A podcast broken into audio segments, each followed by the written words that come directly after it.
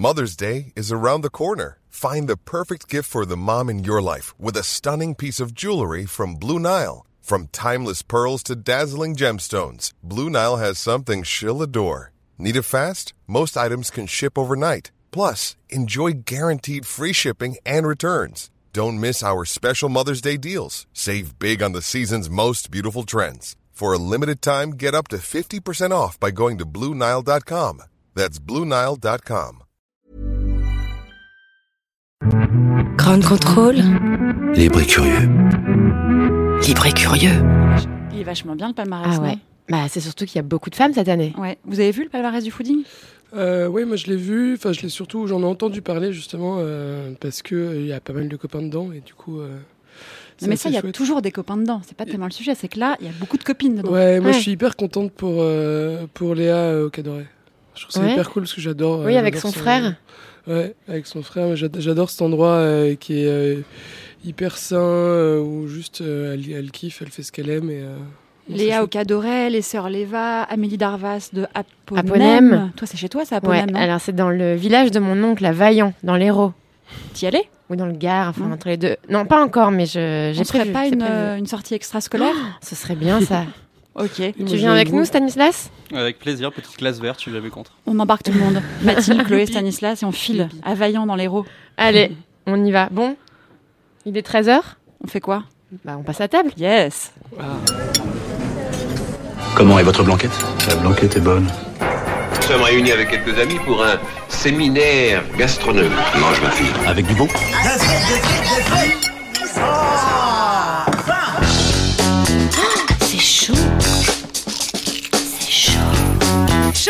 Chaud C'est chaud. Présenté par Mina Sundiram et Elvira Masson. Chaud, troisième. On est ravis de recevoir Chloé Charles et Stanislas Kralan. Salut Chloé. Salut Stanislas. Salut. Bah, on est contente que vous soyez là. D'ailleurs, si vous êtes réunis tous les deux autour de notre table, ce n'est pas tout à fait un hasard. Non, aujourd'hui c'est la première édition du Social Fest à Grand Control. Ça a lieu tout le week-end. C'est un événement qui permet d'aller à la rencontre de celles et ceux qui lancent des projets innovants pour relever des, défis- des défis écologiques, sociaux, sociétaux auxquels on doit faire face. C'est aussi l'occasion de découvrir, comprendre et contribuer au mieux vivre. Thématique du festival cette année.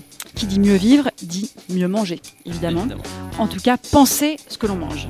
Toi, Stanislas, ça doit te parler. Tu es journaliste et tu as récemment publié L'expérience alimentaire aux éditions Grasset, dans lequel tu racontes le cheminement plutôt douloureux, on peut le dire, qui t'a conduit d'un régime conventionnel au végétarisme jusqu'au véganisme, en te posant toutes les questions morales, éthiques, philosophiques possibles.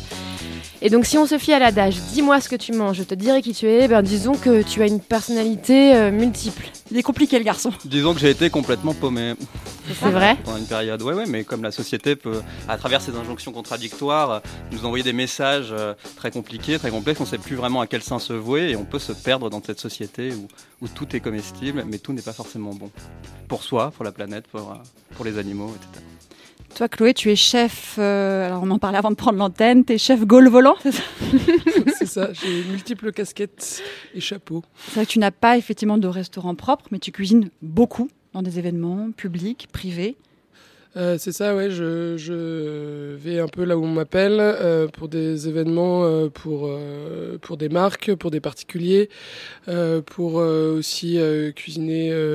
J'ai fait aussi du, du, comment dire, du bénévolat en allant participer au, à la quatrième, il me semble, Ouais. semaine de la gastronomie française en Palestine.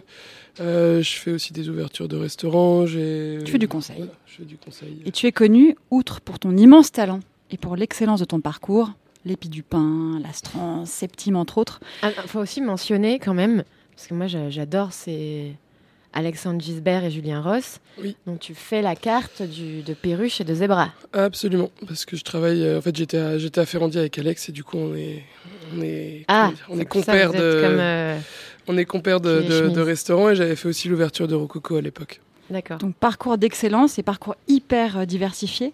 Tu es connu pour ça, pour ton engagement et ta pratique d'une cuisine vertueuse. Disons qu'en schématisant un peu, tu es à peu près allergique au gaspillage alimentaire, entre autres choses. Consommer mieux, cuisiner mieux, c'est pas une formule pour toi, c'est vraiment quelque chose que tu pratiques au quotidien. C'est exactement ça, donc j'en parle pas tout le temps et puis euh, parfois j'aime aussi bien un petit peu en parler. euh, euh, Eh ben, pour Aujourd'hui, tu vas en parler. Voilà, exactement. Moi, je suis déjà fan de toi.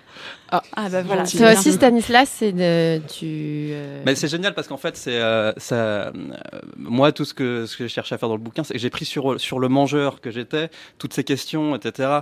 Et je trouve ça, enfin, c'est aussi le rôle des cuisiniers. Je suis allé en voir certains et, et j'ai été parfois assez effaré par. Il y a du boulot. le- ouais. ouais, il y a du taf quoi. Et, euh, et donc, euh, je trouve ça chouette de pouvoir confier euh, toutes ces interrogations euh, à un chef qui, euh, qui euh, sert un peu de prisme et à travers lequel euh, on, va, on va se débarrasser un peu de toutes ces, toutes ces injonctions, toute cette culpabilité. Voilà, donc merci. Alors, on va pas culpabiliser là, on va Là, on d'abord. va pas culpabiliser. Chloé, tu n'es bah, tu n'es pas venue les mains vides. Normalement, on débouche une petite bouteille de vin avec Aitar Alfonso, mais une fois n'est pas coutume, on peut boire une petite mousse. Parce que Heitor, le, le bien manger, il s'en fout en fait. Ça, Ouais, Voilà. ça l'intéressait pas. Une petite mousse, tu nous as apporté quoi, Chloé Alors, je vous ai apporté des bières euh, d'une brasserie artisa- artisanale qui est à Loussienne, qui s'appelle la brasserie Toussaint. Euh, c'est, microbrasserie euh, C'est une microbrasserie comme il y en a beaucoup, sauf que là, on a affaire euh, à, comment dire, à quelqu'un qui, qui fait vraiment attention à ce qu'il fait, qui, va, qui choisit que des houblons français. euh, qui, Oui, parce qu'on euh, travaille beaucoup dans la brasserie industrielle avec des houblons euh, chinois, euh, polonais, produits Mm. n'importe comment, bourrés de pesticides, euh, voilà. Et justement, lui, il va encore plus loin parce qu'il, alors, c'est pas, c'est pas forcément labellisé bio.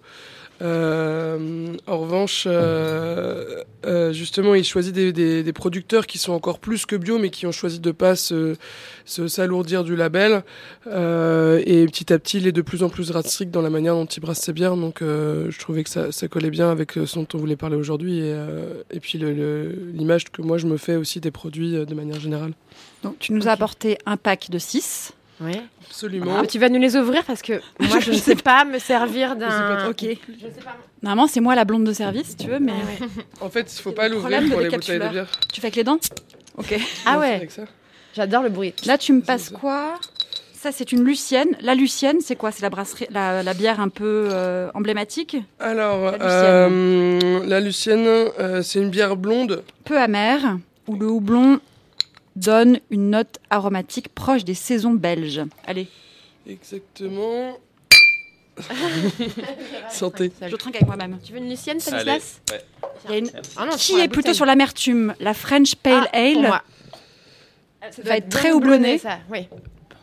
Euh, qui veut une blanche? On a une un peu fruitée? Oui, il y a une y Mathilde. À mon avis, La elle- blanche? À mon avis, la blanche, elle est pas mal. fruitée. Elle est pas mal pour ça.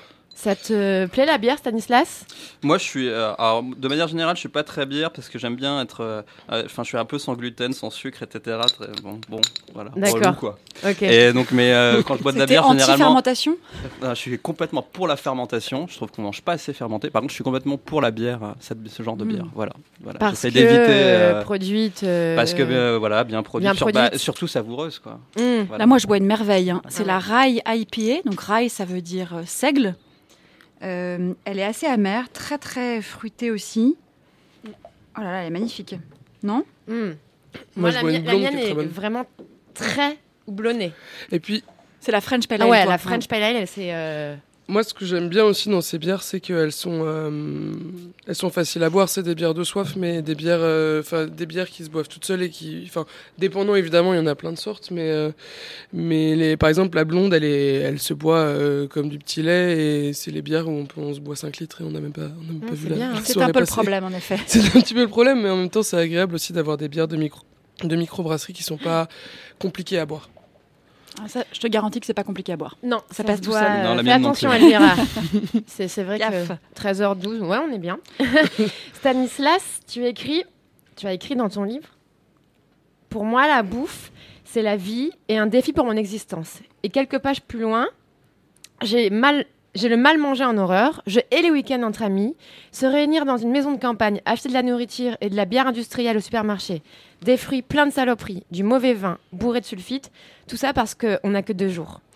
Il faut manger pour vivre et non vivre pour manger. Cette phrase ne te convient, mais alors pas du tout.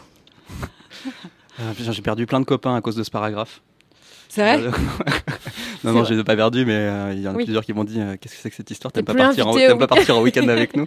Et euh, ça, c'est un peu le point de départ hein, dans le bouquin. C'est un peu la situation dans laquelle je me trouve. C'est-à-dire que voilà, moi, j'aime bien manger, j'aime bien manger des bonnes choses. Et effectivement, voilà, dans la société, on se retrouve vite, souvent à manger un peu n'importe quoi, n'importe comment. Et, et c'est un point de départ. Alors aujourd'hui, je suis plus du tout comme ça. hein. Je me suis vachement détendu par rapport à tout ça, mais aussi parce que j'ai fait tout ce parcours où, euh, en fait, un- ce récit, c'est un récit euh, initiatique quoi, dans, le dans le monde de la bouffe euh, d'aujourd'hui. C'est comment est-ce que, quand tu es né dans les années 80, tu es au milieu des années 80, tu apprends à, à bien manger quand tu es né dans une société euh, qui euh, t'offre en, en gros, quoi, à la base, que des produits un peu pourris. Quoi. Mais t'as pas grandi là-dedans. T'avais une famille. euh, Bah, c'est ça Ouais. qui m'a sauvé, quoi. C'est ma, c'est ma famille. Est-ce qu'en famille, on mangeait des jambons beurre? Le marché, quand on allait au marché des Batignolles le samedi matin. Alors nous, on mangeait, on allait chez Paul Becher, euh, qui est un fabricant, un producteur de cidre, et qui faisait des galettes euh, à l'œuf, sarrasin, Ouais. voilà, voilà, qui sont extraordinaires. Et donc tous les samedis, ouais, ouais, on mangeait ça. Et ben aujourd'hui, c'est jambon beurre en entrée, mais revisité. un emblème. Sauce euh, Chloé Charles. Sauce Chloé Charles, ça veut dire. C'est quoi Chloé ça. Alors en fait, euh, déjà j'ai choisi un bon jambonneau parce que j'adore le, j'adore le jambonneau. Euh, c'est un truc de, Il vient de d'où, jambonneau aussi. Euh, là, il vient de, il a été produit à, Paris, à la maison euh, Doumbéa, qui produit le, le Prince de Paris. Euh, et euh, en fait, ce que j'aime bien dans le jambonneau, c'est qu'il y a, donc comme c'est la partie, euh, en gros, c'est le, c'est le mollet du cochon, on va dire. Euh, Il y a un petit peu les, tous les petits nerfs qui, qui donnent une Mm. texture Il différente. y a une mâche intéressante. Il y a- quoi. il y a une mâche intéressante et en plus un goût qui est différent du jambon. Et euh, j'ai fait mes cornichons euh, en juin. Donc, enfin, je fais tous les ans, je fais mes Ah cornichons. oui, tu as fait tes propres cornichons. Absolument. Mm. Avec des- J'achète des cornichons frais et puis je Wow. fais des cornichons un peu euh, pimentés. Ceux-là sont un ch'touille trop salés, mais euh, Ils sont super bons. Ils ont un côté un peu cornichon d'Europe de l'Est, quoi. Un côté un peu. Pas le côté sucré des molossols, mais tu sais, une bonne mâche, quoi. ouais, Mm. c'est ça. Le côté un peu saumur. Et puis j'aime bien mettre un peu de piment dedans. Et après, j'ai fait une euh, mayonnaise euh, sur la base d'un beurre noisette. Ah oui, donc c'est- fait, au lieu, de, mettre de l'huile, euh, au lieu de mettre de l'huile pour monter ma mayonnaise, j'ai pris un beurre noisette et j'ai monté ma Super, mayonnaise. la texture, est... c'est marrant comme texture ça. Super intéressant. Et puis la mâche du jambon est trop bonne, non Ouais. Pas mal ce petit casse-dalle. Si tous les jambons beurre étaient comme ça, les cochons seraient dans la merde. Et les boulangeries traditionnelles aussi. hein. On va pas vous couper la chic, mais on vous a quand même préparé une série de questions en rafale sur le thème vice ou vertu. Parce que vice ou vertu, c'est quand même un peu le. Ouais. Ce qui qualifie euh, le, le questionnement qui est le tien, euh, Stanislas et Chloé aussi. On Sur commence par toi, Chloé ouais, Sur Ouais. le thème du bien manger. Alors Chloé, le pire gaspillage alimentaire que tu aies commis ou dont tu as été complice Euh, travailler euh, dans un, avec un grand traiteur que je ne citerai pas. Enfin, euh, enfin, je pourrais le citer en soi, c'est pas les chameaux, mais, mais ce que je veux dire, c'est que, en fait, non, c'est pas, parce qu'en fait, ils, ils, essayent de lutter aussi euh, contre le gaspillage alimentaire, mais malheureusement, quand on fait du traiteur, euh, euh, et notamment euh, dans le, dans le milieu de la mode, euh, où tout le monde ne consomme pas ce qui a été commandé, euh, il y a un- une quantité astronomique de nourriture qui est gâchée. Le gaspillage euh, Généralement, à ce moment-là, parce que je sais ce qui va se passer, je dis bon bah moi je vais aller faire la maline en salle parce qu'il paraît qu'il faut que je serre des mains et je veux pas regarder ça. Tu veux pas voir ça? Ouais. Non, vraiment pas. C'est un truc qui te... Même Et- en, en brigade, dans les restaurants, tu as été témoin de, de, de, de- de scènes de- Oui, de, de... Bah, c'est vrai qu'il y, a- il y a quand même, euh, il y a quand même une- beaucoup de choses à faire pour éduquer les, pour éduquer les jeunes cuisiniers, quelque chose, des choses qui sont pas forcément faites à l'école euh, directement, euh, pour euh, euh, appre- réapprendre à voir euh, un produit dans son ensemble et non pas comme euh, juste le, juste le blanc du poireau, juste euh, le, le, le cœur de la courge, juste euh, le, le filet de bœuf et pas tout le bœuf qui est autour. Euh, C'est vrai qu'il y, y y a un gros boulot à faire Et tu trouves que dans l'enseignement, ça progresse un peu? On voit les choses de manière un peu plus holistique qu'avant ou c'est toujours un peu. euh, Ça progresse un peu parce que, parce que je pense qu'en fait, euh, c'est quelque chose qui était appris à la base aux élèves, euh, je pense, il y a, il y a assez longtemps. on n'était aucun de nous qui était né. Et puis après, petit à petit, on s'est dit, bon, bah, voilà, on veut, on veut faire du haut de gamme. Et donc, du coup, faire du haut de gamme, c'est récupérer seulement la meilleure partie du produit. Et, euh, et on, on a oublié euh, toutes les sous-parties des produits qui sont aussi euh, à consommer, consommables et, et, et, et super bonnes et complètement. euh, complètement Tu nous euh, donneras quelques saines. exemples tout à l'heure. Ouais. Moi j'ai goûté, moi j'ai goûté ce qu'elle faisait chez Marcotte notamment, qui est une cantine où elle recycle tout. Enfin, Chloé a fait le consulting de l'ouverture et euh, j'ai mangé un bouillon de verre de poireau, il me semble, un velouté de verre de poireau Ouais. et c'était délicieux. C'était délicieux. Ah oui. Il y a- On il y a ne jette pas le verre de poireau. C'est clair. Stanislas? Le geste écolo dont tu es le plus fier? Si t'en es. Si tant que tu en es. Je roule à vélo. Non, et Ah dans ouais. ton assiette. C'est un bon début. Et dans tu mon vas assiette, bah, dans mon assiette, je de mange, poireau. je, mange, je, mange, je mange pas beaucoup de viande. Enfin, j'ai Ouais. limité ma consommation de viande. J'en mange quand même. hein. Je prends vachement de plaisir à en manger. Mais euh, j'en mange, euh, j'en mange moins. Apparemment, c'est écolo. Euh, honnêtement, je crois pas non plus à 100% au discours. euh, arrête de manger du bœuf et euh, tu vas sauver la planète. C'est beaucoup, beaucoup, beaucoup plus compliqué que ça. Et puis tous les chiffres qu'on nous assène en fait sont un peu bidons. Euh, donc euh, voilà, mais c'est clair que, euh, que en mangeant plus de végétaux, à mon avis, tu, euh, tu contribues. euh, Tu fais je fais ton petite- compost? Non. Je fais mon compost. Ah, euh, oui, oui, voilà. Ah oui, quand même. C'est ça qu'il faut nous Bah dire. voilà. Oui, mais c'est peanuts, hein, le compost, euh, c'est peanuts. hein. Franchement, Ouais. c'est- c'est gadget. C'est vraiment, c'est vraiment pour me donner bonne conscience, quoi. Tu vois, c'est Ouais, mais c'est un état d'esprit. c'est un état d'esprit, exactement. Et donc la mesure de ma, tu vois, de mon engagement écologique, je le vois, c'est la, c'est la, la hauteur de mon compost.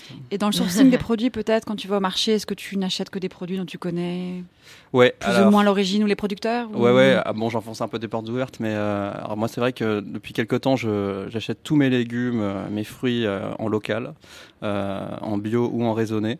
Euh, grâce à une entreprise qui s'appelle Au bout du champ que, que j'adore et qui, me voilà qui me sauve euh, ils m'ont sauvé de tout un tas de Mm. questionnements. Voilà je me, je me livre complètement à eux. Je vais acheter mes légumes tous les jours là-bas tous les jours. Et Ah euh, tous les jours. ouais, tous les jours j'aime- en fait moi j'adore faire les courses. J'adore m'acheter à manger. Je- je- voilà Ah bon? Donc tu aimes manger, Étonnant- toi c'est étonnant, hein. non, non, mais j'adore faire les courses parce que je suis un peu, ça me permet de procrastiner sur plein de choses. Et, euh, et, et qu'est-ce que je voulais dire? Oui, pour, alors pour la viande, par contre, c'est beaucoup, beaucoup, beaucoup plus compliqué. Voilà. Donc, euh, quand je suis en Provence, dans le sud, c'est facile. J'ai mon éleveur euh, bio, plein ouais. air, etc. Manosque, c'est ça Manosque, Ouais. ouais. Enfin, il est à Fort Calquier, lui, mais je, le- je vais, je vais au marché de Manosque. Et, euh, et alors, quand je suis à Paris, bon, bah là, c'est, euh, là, je suis obligé de, de me confondre un petit peu. Et toi, Chloé Geste écolo dont tu serais le plus fier ou habitude alimentaire ou- Euh, bah c'est de c'est de c'est de rien jeter. De en rien jeter. Enfin, c'est-à-dire que je, hier j'ai fait j'ai fait la cuisine j'ai pour euh, donc pour 120 personnes mais je garde des j'ai gardé toutes mes épluchures de céleri parce que je m'étais acheté un, un homard en septembre donc j'avais gardé la tête pour me faire un bouillon. Je vais me faire un bouillon de céleri et de homard euh, pour manger la semaine prochaine. Enfin voilà au fur et à mesure. je- D'accord. Moins ragoûtant. Votre pire. Votre pire comportement food, celui qui vous fait le plus honte. Euh, boire du café Nespresso tous les matins. Aïe. C'est mal. C'est hyper mal. Mais j'ai- essayé beaucoup de choses et en fait, je, je- malheureusement, je suis revenu et c'est tous les matins, je me dis, genre, faut vraiment que t'arrêtes cette. Mais d'accord. Et toi, Stanislas? Alors, cette nuit, j'ai mangé un morceau de camembert président. Mais comment ça se fait? C'était une soirée, j'ai pas mal. contrôlé. Ah, c'était une soirée, c'était pas dans ton Oui, frigo. t'avais pas ça chez Non, toi. j'ai jamais ça chez moi. T'as pas une petite réserve de trucs inavouables? Toi, tu peux L'addiction en avoir, hein Si, mais peux je en avoir, c'est. Ah ouais, moi je peux avoir des trucs comme ça. Ouais. Moi je peux être super vertueuse, mais euh, moi j'ai un cracking. Mais Quoi. c'est Ouais, bien. c'est ça. J'ai un bien. cracking de bonbons mais industriels. j'ai un... Ah, de le dragibus. bonbon industriel, Ah ouais, c'est trop crocodile. Ouais, Ouais, bien sûr. alors ouais, bien manger, ça, ça veut dire aussi euh, bien euh, en avoir rien à foutre par certains moments. C'est sûr. Ouais, maman, tu le dis, mais on, on y reviendra. Ouais. Il y a une addiction alimentaire dont vous voudriez vous défaire l'un et l'autre Euh, le saucisson. Pourquoi s'en défaire Pourquoi, Pourquoi s'en vouloir défaire s'en Tu défaire utilises tout du cochon euh, dans ta démarche. Rapport, euh, à, rapport à mon à ma bedaine. Ah bon Ah C'est ça, effectivement. Mieux manger, c'est aussi manger pain, équilibré. euh, ouais. Et toi, Stanislas Ah non, moi j'ai aucune addiction alimentaire, je peux manger de tout, je me sens attaché à rien. Non, mais mon problème, moi, c'est juste euh, manger quoi. Enfin, Manger trop euh, Trop, euh, non, je mange bien moi. Franchement, je mange bien, je mange pas trop, mais, mais juste, c'est un peu, je suis un peu obsédé quoi. Par, Tu cuisines toujours enfin, je cuisine tous les jours, Tous les jours. quasiment tous les jours, sauf quand j'ai vraiment pas le temps. Si, j'ai trouvé. J'ai Ah. un péché mignon, atroce. C'est les soupes à la nou- nouilles de bœuf de chez trois fois plus de piment. Ouais, mais alors ça, Oh, c'est vraiment pas- atroce, c'est vraiment dégueulasse. C'est comme les gens qui disent euh, Voilà. le pire défaut, c'est que je suis trop généreux. Bon, c'est un... Complétez cette phrase. L'avenir alimentaire de la planète sera mm ou ne sera pas. Complétez le mm. Blanc sur la bande son. Non, mais je- Dur euh, ça. c'est dur, Euh, c'est dur. Non, J'ai cassé l'ambiance. non. Ah bah, On peu, peut y répondre en fin d'émission si vous voulez. Non, moi je dirais végétal, mais. euh, Bah ouais. Ah, J'allais dire green. ouais. Bah oui, Mathilde. forcément Mathilde végétal. Green. Green. Ouais. Végétal et puis surtout. euh, Responsable. Non, ouais, voilà, responsable. Enfin, il y, a- il y a quand même un gros retour aux sources et dans le végétal, il y a aussi le fait de de- d'arrêter de, mettre des, des- plein de choses partout et puis, euh, enfin, des, des, des, des pesticides, des additifs, des, enfin, tout ça, ça rentre un peu dans un truc. C'est ça, euh, c'est ça, c'est l'ensemble en fait. C'est un peu neuneux de dire juste végétal. Quel est l'intérêt de tous se mettre à manger du tofu si c'est pour avoir du soja euh, bourré de glyphosate? Enfin, ça n'a pas de sens. Bon, c'est un peu vertigineux le thème du mieux manger. On peut partir du principe que les fondamentaux de l'équilibre nutritionnel sont désormais digérés par ceux qui cuisinent. Mais c'est pas le cas de l'industrie en revanche, n'est-ce pas? Les chefs maîtrisent, maîtrisent la nutrition. L'industrie, voilà. il y a quand même. euh, alors, l'industrie, il y a quand même un truc positif euh, dans, dans ce qui se passe, c'est que si vous regardez, euh, je regarde pas hyper souvent la télé, mais quand on regarde la télé, toutes les pubs aujourd'hui de- des gros industriels euh, et, des, et, des, et des marques de restauration rapide partent, enfin, essayent de, de promettre euh, que euh, leurs euh, leurs, euh, poulets euh, sont fermiers, que euh, euh, leurs euh, leurs produits sont bio, que et ils le font ils le font pas parce qu'ils sont gentils et qu'ils veulent nous faire plaisir, ils le font parce que le consommateur le demande Demande. et que c'est ça qui fait vendre aujourd'hui. Et voilà si si, si on n'était pas quand même dans un dans un mieux, euh, eh bien, euh, enfin, ils continueraient à faire de la merde et à nous servir euh, des trucs horribles, alors que là, ils nous promettent tous des produits sans, sans conservateur, euh, sans colorant, sans. Mais c'est pire, c'est encore plus cynique. C'est qu'ils ont la conscience, ils ont la conscience, mais il n'y a rien derrière. avec. Des produits avec plutôt des produits sans, ce serait pas mal. ouais. Oui, oui, bien sûr. Mais, mais, euh, mais ce que je veux dire, c'est que- et c'est pour ça que je, je, je mesure mon truc, c'est que je me dis que c'est quand même, enfin, on part au moins dans le bon sens. Ouais. Dans le, voilà. De temps en temps, faut dire le positif. Ouais. Mais c'est vrai qu'on peut, on peut se dire qu'en 2018, les notions d'équilibre nutritionnel, elles ont quand même été pas mal intégrées. En revanche, les sujets de préoccupation majeurs maintenant qui sont très très très compliqués à appréhender, c'est l'écologie, l'éthique, euh, la morale. Et là, on est, On on est est mal. plutôt mal hein, quand tu parles de respect des ressources naturelles, c'est chaud. ouais. respect des sols, euh, souveraineté alimentaire, euh, respect du bien-être animal. On parle de plus en plus de mangeurs citoyens. Je pense que ça vous parle à l'un et à l'autre. Alain Ducasse Alain. convoque même une, une déclaration universelle de la gastronomie humaniste, quand même un peu ronflant comme, comme titraille. On compte plus les pétitions et les manifestes. Vous avez chacun vos combats. Je vais te dire un truc qui va peut-être te, est un peu schématique, euh, Stanislas. Une certaine sensibilité à l'antispécisme pour être quelque chose qui te caractérise. Tu n'es pas antispéciste. Pas du Tu peux nous définir antispéciste? Bon, alors le, spé- non, le spécisme, c'est aux espèces, aux espèces animales, ce que le racisme est aux races. C'est la discrimination en fonction de l'appartenance à une espèce, discriminée entre une vache et un chien, entre un chat et, euh, et un mouton. Enfin voilà. Euh, c'est une philosophie qui est très très solide. Enfin. Qui a des failles, mais qui est, qui est assez solide. C'est-à-dire que les, vé- les véganes, les végétariens ne sont pas non plus des gens complètement allumés, euh, seulement travaillés par la culpabilité. Il y, a des- il y a tout un corpus de textes et des gens qui réfléchissent derrière. Euh, voilà, le spécisme, donc, euh, donc c'est ça, et c'est euh, un mouvement qui, à mon avis, est là pour est là pour durer. Hein, ça va pas, ça va pas disparaître. C'est pas une mode. hein. Quand je dis que le véganisme est une mode, non, non, non, je pense pas Et donc l'antispécisme. Et l'antispécisme, euh, c'est euh, la lutte contre. euh, Ouais. c'est comme l'antiracisme, c'est la lutte contre. ça. Donc voilà, il y a parfois il y a même une convergence des luttes antiracistes et antispécistes. Oula. Euh, c'est- on voit, on voit apparaître ça. C'est quand même un Euh, sujet auquel tu es assez sensible. J'y suis sensible. Moi, moi, moi, je suis sensible au, au bien-être animal et à la qualité des produits que je mange. Euh, la mort d'un animal, moi, pour y avoir assisté dans de bonnes conditions, etc., c'est en soi quelque chose qui qui me révolte pas. Euh, j'arrive à j'arrive à faire avec. Et, euh, et même enfin à mon avis le même le- vraiment le propos le- le- du livre le plus intéressant enfin le fond du livre c'est le rapport à la mort hein, c'est pas c'est notre rapport collectif et, le, et mon rapport individuel euh, à la, à la mort que je décrypte à, tra- à travers ça. Et, euh, en apprenant euh, à bien manger, à mieux manger, euh, en apprenant à me confronter à cette question de la, de la mort, j'ai aussi appris à mieux vivre. C'est en ça que c'est c'est- tout ça est très connecté, je trouve. Voilà, que c'est pas seulement une question de oui, euh, on va mieux manger euh, juste pour l'environnement, etc. C'est un, ensemble, je pense, c'est civilisationnel. Mhm. Stanislas, on s'est parlé. euh, on s'est parlé un peu avant l'émission et euh, tu m'as dit que hum, le livre, tu l'avais pensé en même temps que le scandale de. Enfin, en même temps. Après le scandale des, des lasagnes à la viande de cheval. Qu'est-ce que ça a provoqué chez toi? Alors, le- c'est le point de départ en fait, la viande de cheval. Euh, moi, j'étais pas du tout végétarien, j'étais pas du tout là-dedans. J'étais vraiment, euh, j'étais juste dans le bien manger, dans, dans- dans me faire plaisir, etc. Et, euh, et la viande de cheval, ça a permis l'émergence en France du mouvement végétarien parce que au même moment, il y a le bouquin d'Émeric Caron qui est, Oui. qui est sorti. Et donc moi, qui avais travaillé sur McDo, comment parce que McDo était devenu, enfin comment la France était devenue le, plus grand marché pour McDo après les États-Unis. Je m'intéressais à La France, c'est le, plus- deuxième, ouais. À l'époque quand j'étais quand je travaillais là-dessus, donc c'était vers 2010. C'est contradictoire. Voilà, c'est donc ce qui m'a intéressé, c'était le décalage entre les représentations Ouais. et, et la, et la Ah réalité. Et donc là, ce qui m'a intéressé aussi euh, à ce moment-là, en tant que journaliste, c'était le décalage entre l'image qu'on a de la France et l'émergence de ce mouvement végétarien. Parce que moi, les papiers que je faisais là-dessus à l'époque, c'était les papiers qui étaient les plus lus, les plus commentés, euh, qui provoquaient le plus de débats, et ça m'a vraiment, vraiment étonné. Et après, en, en me plongeant un peu là-dedans, dans cette littérature-là, je me suis retrouvé à devenir moi-même euh, végétarien. Il y a un moment donné, je suis retombé sur une image de la crise de la vache folle, avec espèce, ces espèces de charniers atroces, ces images de, de 80, Mhm. 80 c'est quoi, c'était 96, je sais plus. 96, Ouais, ouais. et, et, euh, et ça m'a fait euh, basculer. J'ai j'ai décidé à ce moment-là d'ar- d'arrêter. Donc ça a été vraiment le, le point de départ, la- les lasagnes, euh, la viande de cheval. Toi, Chloé, le point de bascule, tu le dates de quand dans ta, dans ta vie, dans ta manière de penser la cuisine Ce qui t'a fait En penser que la, la vertu en cuisine et la responsabilité étaient une des choses qui seraient les plus importantes pour toi? En fait, euh, en fait, il y, a- il y a deux choses. Il y a déjà euh, mon apprentissage à l'épi du pain où en fait euh, François Pasto m'a appris à cuisiner de cette manière-là.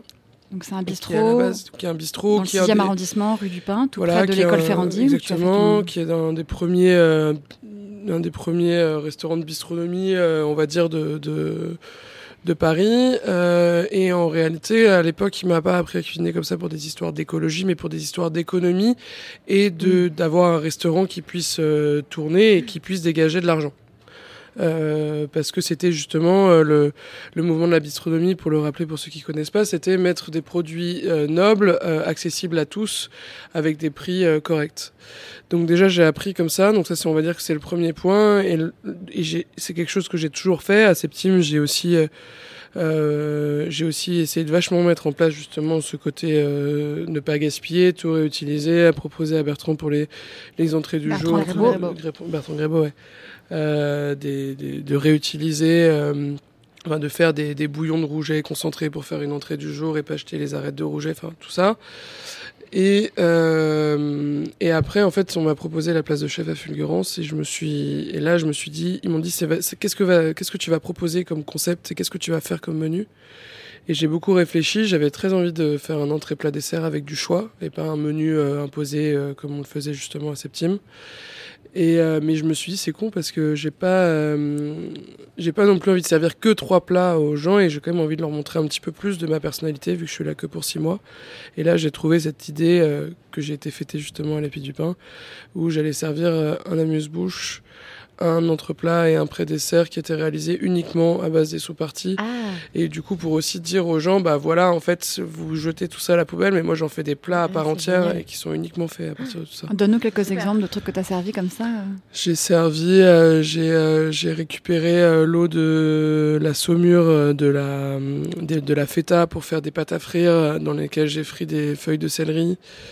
Euh, Mmh. J'ai euh, j'ai servi des alors enfin quand c'est allé plus loin après j'ai servi des, des têtes de poisson euh, entières que je servais meunière euh, hyper arrosées avec euh, du citron plein d'herbes et tout. C'était super bon les gens mangeaient ça avec les doigts. Ça il y a deux trois tables où c'est pas passé du tout mais mais sinon ça marchait notamment une on s'est complètement trompé une américaine on pensait que c'était un peu une foodie en fait Pas du tout. elle s'est mise à hurler dans le restaurant et euh, Ouais, la, tête de, la tête de poisson frite pour une Ouais, américaine euh, du. Midwest qui n'a jamais vu que des bâtonnets de poisson, effectivement, c'est. C'était un peu compliqué. Enfin voilà, j'ai fait, j'ai fait plein plein de choses euh, euh, qui marchaient vachement bien. J'ai essayé, euh, j'ai essayé euh, plein de, enfin plein de choses différentes. J'ai fait des, des compotés de côte de chou-fleur, euh, des euh, qui c'est super bon, compoté pendant des heures, un petit peu à l'indienne, mélangé avec du yaourt, ça fait un super dip. Enfin voilà, je... Ça donne faim, non, Stanislas Ouais, ça donne faim, Un peu, ouais. ouais. Parce qu'on est quand même un peu là pour se faire plaisir. C'est quoi le dernier plat que vous avez goûté et qui vous a transporté? Là, on sort un peu du champ de la vertu. On n'est pas obligé d'être dans le recyclage absolument. Euh, vous avez fait Un gros kiff. Bah, ça peut être un truc que tu as préparé toi-même. Non, non, non, mais le, le- le gros kiff, bah, j'ai fêté mon anniversaire cette semaine à Septime et j'ai mangé des. Justement, en plus, c'est assez euh, sustainable. C'est euh, des noix de Saint-Jacques qui sont cuites dans leur coquille avec euh, des épinards et de, de l'oseille. euh, et un jus de barde fumé au vin jaune. Bah, bon anniversaire en retard. Ouais, moi, c'est- pas très original. C'est il y a deux jours, voilà, j'étais avec un copain euh, dans un de ces moments où, où, pas, rien n'est prévu, et puis on, boit un coup, et puis on, est, on se retrouve dans un bar, et puis je- là, je, là, je vois la côte de bœuf, quoi. Elle était là, elle était énorme, elle était magnifique. Elle était pas très très chère. Elle était, correspondait peut-être pas à mes idéaux en termes d'élevage. Et euh, mais euh, voilà. Tu t'es euh, renseigné sur la provenance non, du tout ce- j'ai décidé que je, posé je- aucune j'ai- question, j'ai t'as décidé foncé. que là, je, je me, je ne me poserai aucune question, que j'allais entrer pleinement dans ce moment d'amitié vécu et, euh, et que j'allais manger cette côte de bœuf. Elle avait commandé et d'ailleurs mon, cama- mon camarade était tout- complètement d'accord avec moi et on s'est régalé. On a passé un moment extraordinaire. T'as Et la vie, culpabilisé ça aussi. Non? Pas du tout. Ah bah, Zéro culpabilité. Non, non, non, j'ai décidé ce soir-là de pas culpabiliser. Oui. juste, euh, dans le plaisir. Mais Bah, c'est juste- important aussi parfois de, se- bien sûr. Il faut de- déconnecter. pas- de- Bien de sûr. déconnecter, de Déconnecter. pas tout le temps. euh, Puis, puis pas. Moi, je vois, j'ai plein d'amis qui sont pas du tout là-dedans. euh, euh, on parlait encore hier avec une amie qui me dit Ouais, moi j'adore la raclette, j'ouvre des sachets et c'est cool, j'ai une raclette. Et je dis Pourquoi tu ouvres des sachets et, euh, et en même temps, il faut pas tout le temps culpabiliser les gens. Et je pense que justement, les, les véganes qui essaient de te rendre vegan en te forçant la main et en te disant que c'est nul et que tu manges de la viande morte et compagnie, ça donne encore moins envie d'être vegan. Et c'est pareil pour mieux manger mieux. Stanislas, tu m'as dit que tu venais dans notre émission aujourd'hui à une seule condition, si on pouvait manger après. Mais on va faire pendant encore mieux. Ouais, on va faire encore mieux, on va manger pendant. Bah, grâce à Mathilde Samama, qui est sur le stand de Rock by Woodman. C'est un stand danois sédentaire au Grand Contrôle. Elle est en compagnie de Zacharias. Donc dans la salade, c'est de la truite fumée? Euh, oui, de la truite fumée qui est livrée euh, tous les matins euh, et préparée tous les matins pendant euh, 1h40. Dans le fumoir spécial, c'est ça Dans le fumoir spécial, oui. euh, de la truite fumée à chaud euh, qui vient de Norvège. Et elle arrive avec ses petites, euh, ses petites nageoires. Oui, on peut dire ça si, si vous voulez. C'est fumé à chaud Pourquoi un- pour la texture et puis ça a un meilleur goût. euh. Donc là, on a, on, a, on a dans une petite barquette. Alors explique-moi comment ça marche. On met, on met les pommes de terre d'un côté, compote d'oignons rouges euh, au milieu. Alors là, on va dans le fumoir, on sort le pavé de truite pour le mettre euh, dans la salade de l'autre côté. Les oignons frits. On va mettre euh, un citron euh, sur la salade aussi. Le citron, c'est super important pour nous parce que ça donne un peu de, de goût extra à notre salade typiquement nordique. Et ensuite, on termine avec la sauce tartare. Il y a toutes les saveurs dans une salade. Ouais. Il y a de l'acide, il y a du croquant. Et le poisson, il est fondant, c'est ça? J'ai l'impression qu'on peut le manger avec une cuillère, ce poisson. Ouais, sûrement. Enfin, moi, je le mange avec une fourchette, mais Et tu le manges au petit déjeuner, le poisson? non, quand même pas. Mais euh, mais je baigne dedans depuis le matin, depuis euh, ouais, 10 h du matin. Tu baignes dans le poisson depuis 10h du matin? Ouais, bah, on le récupère à 10 h On travaille avec depuis euh, ouais depuis 10 h du matin. Ah, Tu dois sentir bon à la fin de la journée. Ouais, ouais, ouais. On attend le retour de Mathilde, Ouais. qui est à l'autre bout là, de, de. Grand Contrôle. Patience. Euh, Stanislas. On a quelques minutes pour se nourrir en musique. Et Stanislas, c'est toi qui as choisi le morceau. Qu'allons-nous écouter? On va écouter Country Pie de Bob Dylan, déjà parce que c'est un prix Nobel de littérature, parce que c'est Bob Dylan, puisque c'est une des rares chansons où il parle de bouffe. Voilà, il est fortement Ah. question de tarte. dedans. Écoutons.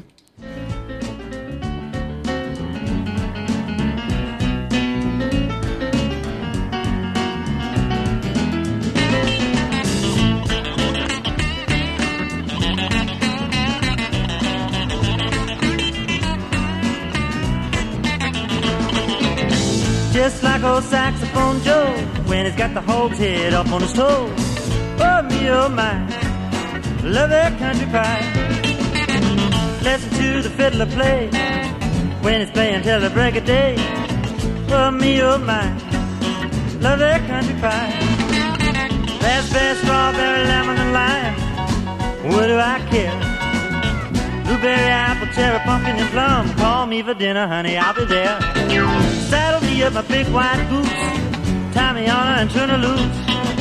Oh me, oh my, love that country pie.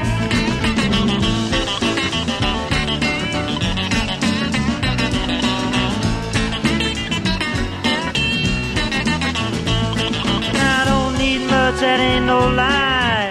Ain't running any race. Give to me my country pie. I won't throw it up in anybody's face. Take me up that old Beach Street. Little Jack Horner got nothing on me. Me, my. Love that country pie.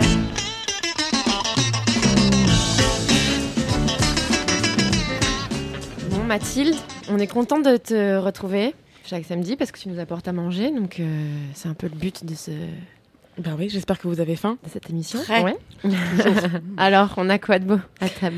Vous avez des barquettes de truites, euh, de truites fumées à chaud. Alors en fait, ça vient de chez, comme, euh, comme tu l'as dit, de chez Ruck by Woodman. Je prononce bien la Elvira Ruck? Ouais, ruck. Alors, je suis pas danoise, mais ruck, ça veut dire fumer. C'est ça. Fumaison. En suédois, en tout cas. Donc, j'imagine en danois, pareil. Ruck by Woodman, c'est donc de la Nordic Street Food. Et les deux fondateurs de ce, de ce restaurant qui est ici au Grand Contrôle, donc il n'y a pas d'autre restaurant, c'est vraiment que ici au Grand Contrôle à Paris. Ça a été monté par Michael et Maya, qui sont donc deux Danois euh, et qui sont arrivés ici en 2017.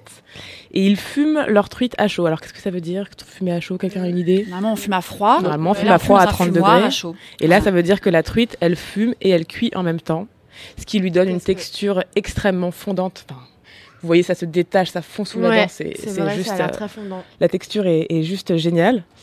Euh, quoi d'autre, quoi d'autre? C'est une truite, euh, alors parfois sauvage, mais généralement d'élevage. Et Elle vient soit de Danemark, soit de Norvège et soit de France. Donc ça dépend vraiment de l'arrivage. Et voilà, c'est servi avec des petites pommes de terre grenaille qui sont ensuite frites dans la friteuse pour leur donner le côté un peu crispy comme ça. Il y a des pickles, non? Il y a de la compotée d'oignons rouges, des oignons frits, un peu de ciboulette et une sauce tartare maison bien sûr. Hum, Ça a l'air pas mal, ça. Visuellement, ça, ça te fait envie, Stanislas? Ouais, ça fait assez envie. Alors, à une époque, euh, j'aurais été un peu relou, j'aurais fait ouais, euh, la truite, elle a été élevée comment? Elle a été tuée Ouais. comment? Euh, Mais tu peux être relou, vas-y, fais-toi plaisir. Non, non, mais alors moi, je me suis posé la question de la truite aussi. À l'époque, je l'ai pas mis dans le bouquin, mais euh, mais euh, c'est pas bon. Non, on- non, je pense que c'est mieux qu'avant de manger, donc on ne parle pas de ça. D'accord. Non, bon, vraiment. On Non, va je vais- déguster ensuite. Non, non, ça va, ça va. En plus, ça se trouve, ils ont fait des progrès depuis. Allez, qui goûte? Moi, j'ai déjà goûté Alors, le saumon fumé, à- En tout la cas, truite fumée à, fumée à chaud. Je trouve ça hyper bon. euh, Ouais, c'est très bon. Je voudrais juste rajouter que, que euh, c'est, c'est, c'est Rock by Women, c'est ces deux, ces deux, ces ces garçons et cette fille, voilà, pardon, excusez-moi, euh, ils vont ouvrir une boutique à Oslo en collaboration avec des Mexicains qui sont d'ailleurs aussi ici, qui s'appellent Chilam, et ils vont ouvrir un restaurant mexicano-danois, et je Oula. pense que ça, ça va cartonner. C'est marrant cette, euh, cette connexion. C'est Ça se très fait assez souvent. original. Bah, René Redzepi du Noma est hyper sensible à la- au patrimoine mexicain. Ouais. Son ancienne pâtissière, qui est mexicaine, a ouvert une taqueria en plein Copenhague. C'est drôle, hein, il y a une espèce d'affinité entre, entre le Grand Nord et le Mexique. Ça Parce que c'est original ça. comme, ouais, comme Ouais. collaboration. Pendant que vous parlez, nous, on se régale. Ah, c'est hyper bon. hein. Le risque avec le- la truite fumée à chaud, c'est que le goût de fumaison peut être trop puissant et que ça emporte tout. Là, c'est assez Mais là, bien c'est bien équilibré, subtil, ouais, c'est bien sûr. Ah ouais. Chloé? Et sachez C'est qu'ils font, bon. ils font même des, des burgers avec cette truite fumée. Des Mm. burgers de, des burgers comme ça. Et parfois, ils, ils la frient. En plus de la fumée, ils la fritent. Ils font des burgers aussi. Enfin, ils font des trucs géniaux. Des beignets de calamar. euh. Et Donc, surtout, Rock by Woodman, Rock by Woodman. à Grand Control en exclusivité et bientôt, tu as dit où? Bientôt à Oslo. Copenhague. Non, à, À Oslo. À Oslo. Et aussi, cet hiver, une boutique à Saclay. Mais ça, je peux pas trop en parler pour l'instant. D'accord. La truite n'est pas morte pour rien. Bah, tant mieux. C'est une heureuse nouvelle. Je pense qu'elle est ravie de le savoir, cette truite. Chloé, donc on a compris que tu as un discours assez euh, imparable. Pour toi, le bien manger, ça passe par le, le respect du producteur, du produit et de la manière dont, dont on le cuisine. Ça passe par l'utilisation du produit dans son intégralité, de la racine à la feuille. Alors, tu nous as donné des exemples. Mais ça passe aussi par une vision euh, plus éthique de la cuisine, une autre conception du métier. Alors, on sait que tu t'es euh, déjà engagé auprès des migrants, tu tu réponds souvent à des questions, tu prends pas mal la parole sur euh, ce qu'est être une femme en cuisine. Absolument. On sort un peu du bien manger au sens strict, c'est plutôt comment on conçoit la responsabilité du chef. Euh, oui, alors c'est aussi pour euh, comment dire, aussi promouvoir ce métier et, euh, et puis faire évoluer petit à petit les mentalités. De toute façon, c'est un métier qui est en, qui est en constante évolution. Et, euh, et après, j'ai l'impression, surtout en ce moment, mais c'est peut-être parce que je suis, à, je suis un moment un peu charnière de ma vie depuis 2-3 ans où je suis passé de, on va dire, de d'employé euh, sous la houlette d'un chef à euh, chef moi-même, puis puis entrepreneuse. Mais c'est vrai que je pense qu'on peut plus concevoir la restauration comme dans les années 80 et qu'on peut plus, on peut plus, on peut plus gérer des équipes euh, comme dans les années 80 et, et faire euh, euh, ce, enfin, déjà sans les femmes ou ou en les en les traitant pas de la même manière que les hommes. Euh, on peut pas non plus faire sans les- les- la main d'œuvre étrangère quelle qu'elle soit parce que euh, on a toujours un peu travaillé avec Enfin, avec plein de nationalités, mais aussi, je pense que c'est important de travailler avec les nationalités qui arrivent euh, en France, euh, euh, parce que dans, dans- justement, on parlait tout à l'heure de, de, de, enfin, des migrants. J'aime pas ce mot. En fait, je, je le cherchais, mais du coup, je. Bah, tu peux dire des, des exilés ou je sais Voilà, pas, des, voilà, des exilés, on va dire. Pas Euh, et, et en fait, il y a plein de cuisiniers euh, et de super cuisiniers dans ces, dans, dans ces populations-là euh, qu'il faut qu'on embauche parce que de toute façon, on est. On a, on a, en fait, on n'a pas vraiment de choix non plus. On a, on a, on est en sous-effectif euh, dans tous les restaurants qu'on connaît. Euh, et puis même si on avait le choix, ils ont, ils ont des, su- des super choses à nous apporter parce qu'ils ont une culture qui est différente et la cuisine, c'est la culture. Tu connais la résidence à Grande Contrôle? Euh, Le stand non. de la résidence Ça vient du Refugee Food Ouais. Festival. Ah oui, oui, Ça, oui, oui, pardon, oui, je connais, excuse-moi, je, je, je pensais qu'il l'avait, euh, je pensais qu'il l'avait appelé euh, comme le Refugee Food Festival. Ouais, non, c'est la, c'est ça. ma C'est le restaurant du Ouais, ouais. Refugee Food Oui, oui, je Festival. connais, mais j'ai, résidence. j'ai, j'ai- oui, je les ai Et rencontrés plusieurs fois. Il me semble que là, c'est une chef tchèque. Et après, ce sera un chef Non, serbe. ça, c'est top. C'est bien ça. Ouais, non, c'est, génial. Et, justement, à chaque fois que je cuisine avec euh, euh, des étrangers, euh, je m'éclate parce que j'apprends toujours un truc, toujours une association, toujours une manière de enfin, je redécouvre des produits, j'en découvre d'autres et, c'est top quoi. Moi, j'ai une question pour toi, Chloé, parce que en ce moment, on parle beaucoup de chefs itinérants, un peu à ton image ou, celle de Céline Femme, des cuisinières ou cuisiniers freelance, on peut dire nomades, qui se sont, comme tu l'as dit, un peu affranchis des codes de la restauration, disons classique. Comment tu l'expliques? Est-ce que tu as eu une fatigue? C'était un choix ou euh, alors c'est un c'est un mi-choix on va dire. Euh, c'est en fait j'ai après Fulgurance j'ai voulu ouvrir un restaurant euh, parce que quand j'ai commencé la restauration je voulais ouvrir un restaurant pour mes 30 ans et j'avais à peu près 30 ans donc je me suis dit allez j'y vais c'est mon rêve depuis le début. Euh, j'ai cherché à ouvrir un restaurant euh, avec ma copine et en fait on s'est dit non en fait on veut pas tout mélanger la vie privée la vie publique. Euh, pas la vie publique, la, enfin la vie privée, la vie professionnelle, n'importe quoi. si tu es une Euh, star Oui, il faut le dire. non du tout. Euh, donc du coup après j'ai voulu ouvrir un restaurant toute seule aussi. Et je me suis, j'ai petit à petit repoussé cette échéance-là parce qu'on me proposait justement de participer euh, à des dîners, euh, à des semaines, des, des, des pop-up euh, dans le sud, à un festival euh, de cuisine au Canada, plein de choses différentes. Et du coup je me suis dit bah en fait c'est bête parce que t'as T'as tout ce qu'il te faut pour pouvoir travailler et occuper euh, toutes tes journées sans euh, avoir un restaurant qui finalement te met un peu une chaîne au pied et Ouais. t'oblige à rester dans un endroit en particulier. Et j'imagine que en termes d'inspiration, tout ça, c'est beaucoup plus enrichi- enrichissant de sortir de sa cuisine, de voyager, de. Bah, ça, oui, ça y a pas photo. De toute manière, c'est important de sortir de sa cuisine, quelle qu'elle soit. Mais même moi, il faut que je sorte aussi de mon univers euh, euh, de, de, de cuisinière et, euh, et que je réussisse aussi à me, à me, à me vider la tête, à changer, euh, enfin, à voir d'autres choses pour pouvoir euh, mieux travailler et, et, et être plus efficace. Et puis en plus là, voilà, j'ai, j'ai, je veux dire, j'ai, depuis le début de mon activité, ça fait à peu près un an et demi, j'ai été au Canada, en Palestine, euh, en Italie, Ah oui. euh, en- dans, le, dans, le, dans le sud de la France, dans le nord de la France. J'ai, enfin, j'ai, plein de choses qui m'arrivent et qui sont top. Donc euh, c'est un peu comme un c'est un peu tout en accéléré et du coup ça fait que des, par- des, des, des séquences qui sont très courtes donc il faut bien emmagasiner toutes les connaissances et, et tout ce qu'on tout ce qu'on apprend Euh, contrairement à quand on est dans un restaurant où justement on a on a euh, des années pour euh, pour euh, s'entraîner pour essayer et compagnie mais là c'est top D'accord. Stanislas, on a dévoré, littéralement dévoré ton livre. Non? Ouais. Et euh, c'est marrant parce que tu découpes la viande en tranches politiques, environnementales, philosophiques, par un prisme santé. Bon, alors on doit t'avouer que nous, on n'est pas devenus véganes pour autant. Je crois qu'en fait, c'était pas, le but de la c'est pas manœuvre. le but de la manœuvre, ouais. C'était même plutôt l'inverse. Mais ça nous a intéressés, notamment. Ça dépend des gens, ça. Ouais, il y a des, les- les- les- il y a des véganes que ça détend, et puis des gens qui se posaient pas de questions qui commencent à s'en poser. Donc euh, moi, j'ai rempli. Non, mon parce que moi, je m'en suis posé. Moi, il y a des, pa- des passages qui m'ont vraiment Ah ouais. euh, fait me Ouais, poser bah, des questions. c'est mais c'est j'ai- le but, quoi. C'est pour ça qu'on lit. euh, Voilà. lit pour ça. Et, et alors, tu, tu racontes que tu as adopté une, ali- une alimentation à 95% végétalienne et que ça a eu un impact sur ta physiologie et ton psychisme. En clair, tu étais devenu misanthrope et dépressif. Ouais, j'ai perdu de la masse musculaire, j'ai eu tout un tas de petits problèmes. euh, voilà, je. Alors, ce qui est compliqué, c'est que c'est- difficile de, faire la part des choses sur, sur par exemple, sur le psychisme. Euh, bon, moi, j'ai fait la preuve. Je considère que je l'ai par le par le négatif, c'est-à-dire que quand j'ai repris une alimentation plus riche Oui, parce en qu'attends, produits on va, animaux, on va spoiler, mais donc tu as fait l'expérience végane. ouais, Finalement, sans que ce soit une expérience au sens scientifique du terme, c'est-à-dire que je l'ai été et puis au bout d'un moment, je l'ai éprouvé, Voilà. quoi, voilà. voilà. voilà. Et finalement, tu es redevenu plus ou moins un carnivore, enfin Omnivore.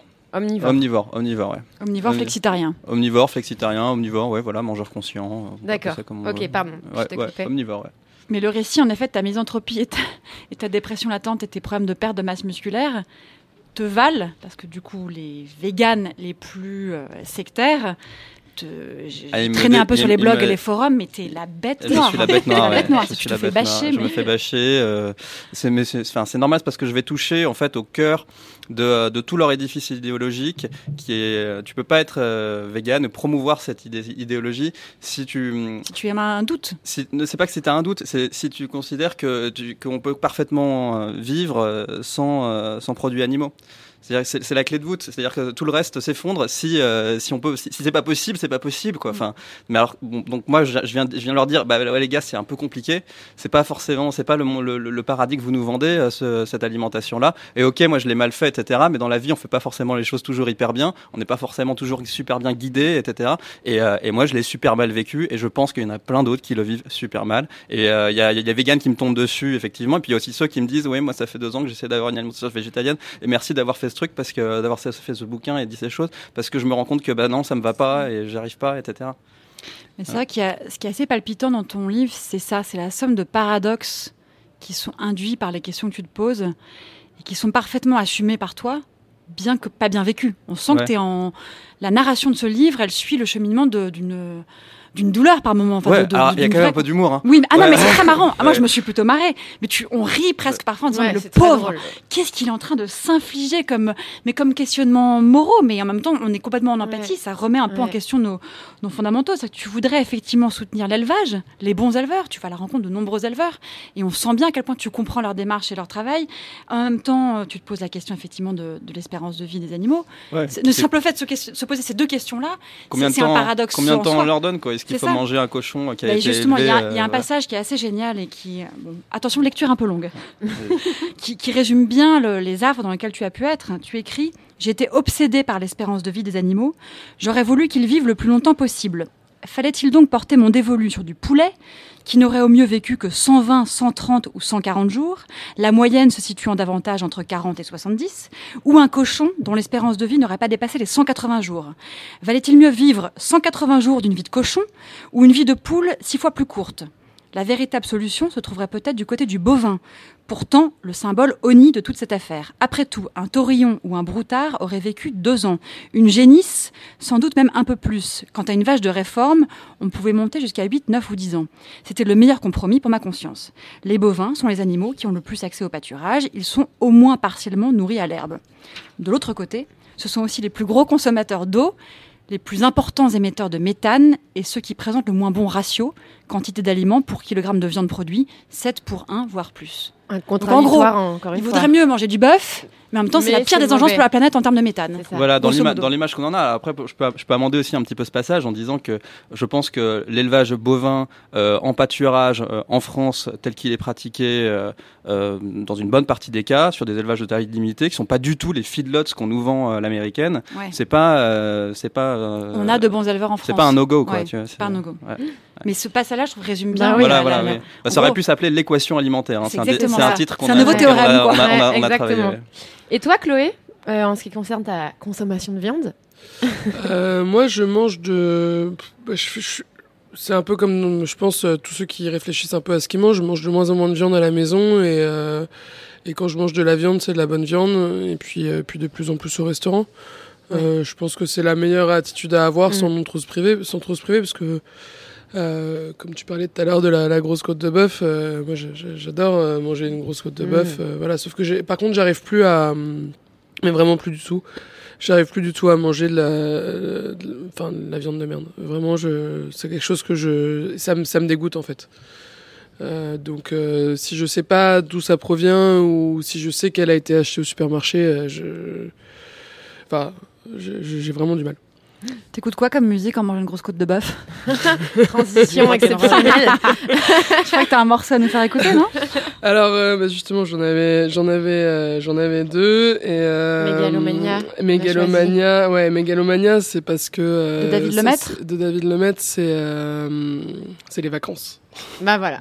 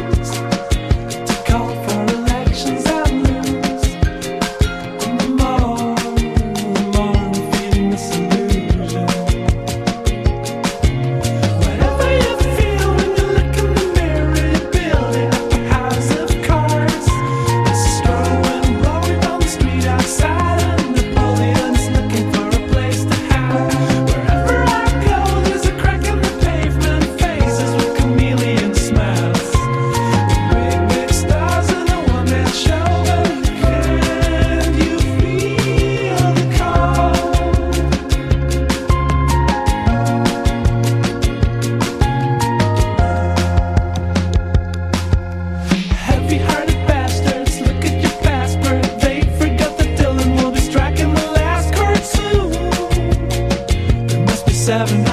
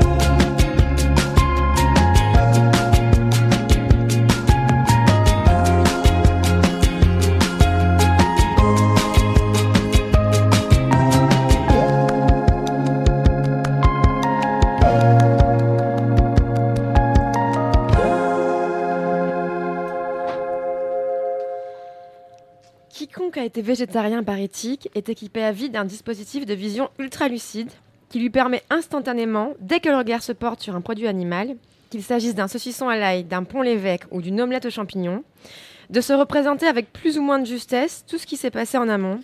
Et tout cela, non, n'est pas très amusant, mais usant.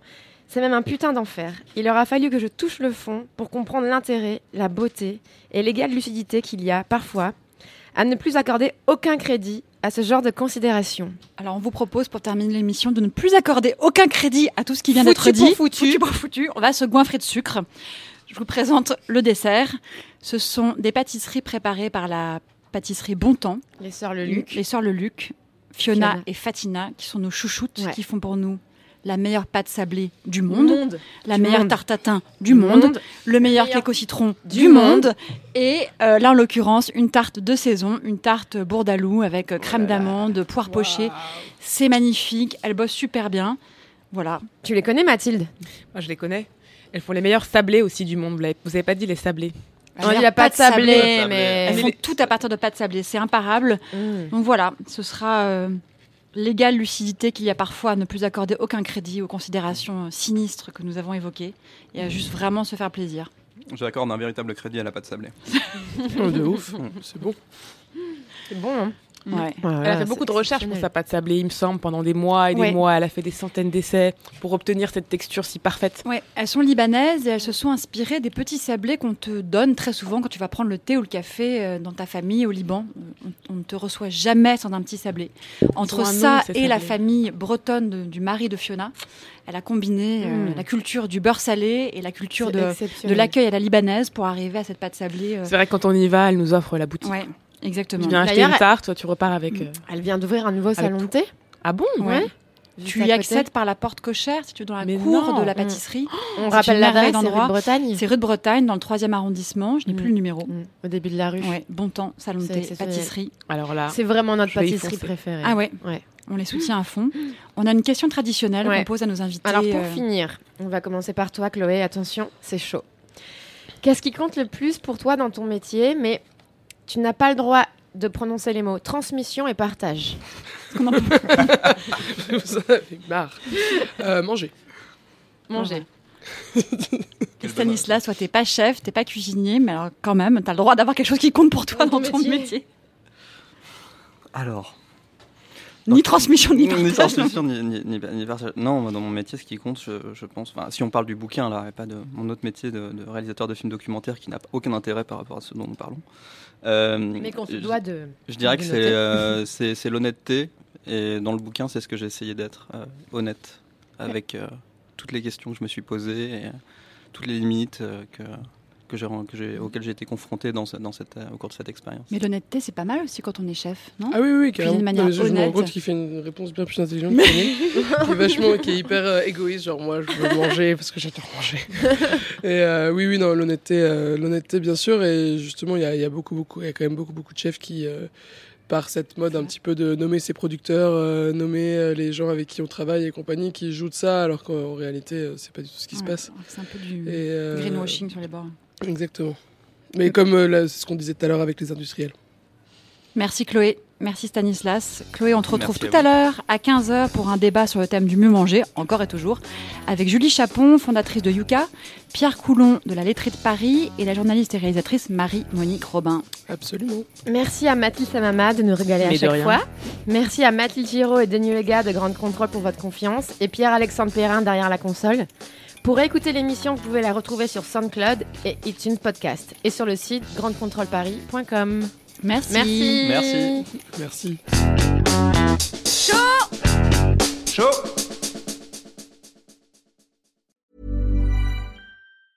Hey, it's Paige DeSorbo from Giggly Squad. High quality fashion without the price tag. Say hello to Quince.